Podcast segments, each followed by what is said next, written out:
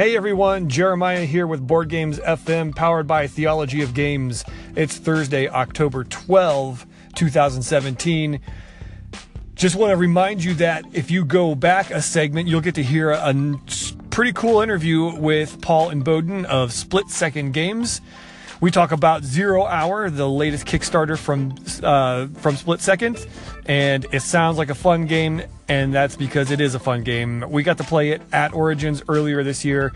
It's a good time. If you're into co-op games and you like dice rollers, this is going to scratch both of those itches for you. Coming up today, we've got more news from around the gaming industry, and who knows, maybe another surprise interview or two coming your way. So stay tuned. Thanks for joining us, and don't forget to call in if you have any suggestions or you want to hear us talk about certain topics or whatever. If you want to just tell us what your favorite color is, go for that too. And don't forget also the two legit questions from last week. What are your favorite co-op games? And what is your favorite fall activity? Is it jumping in the leaves? Is it playing football? Is it all the pumpkin spice? Let us know, and we'll talk about it later. Thanks again for tuning in, and we'll see ya. Hey everybody, you're listening to Board Games F M, powered by Theology of Games. This is A J, and I just wanted to take a minute today to quickly talk about that diamond in the rough, that thrift store game, Goodwill store game, or bargain store game that you find.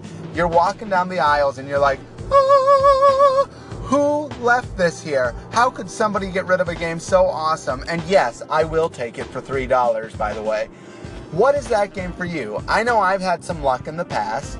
I came across Dungeon Pets once, and it was only three bucks, so I picked it up, knowing it was a midweight to heavyweight Euro, um, and I knew a lot of people liked it based upon Dungeon Lord's history. I thought, I'll get this game, I'll check it out.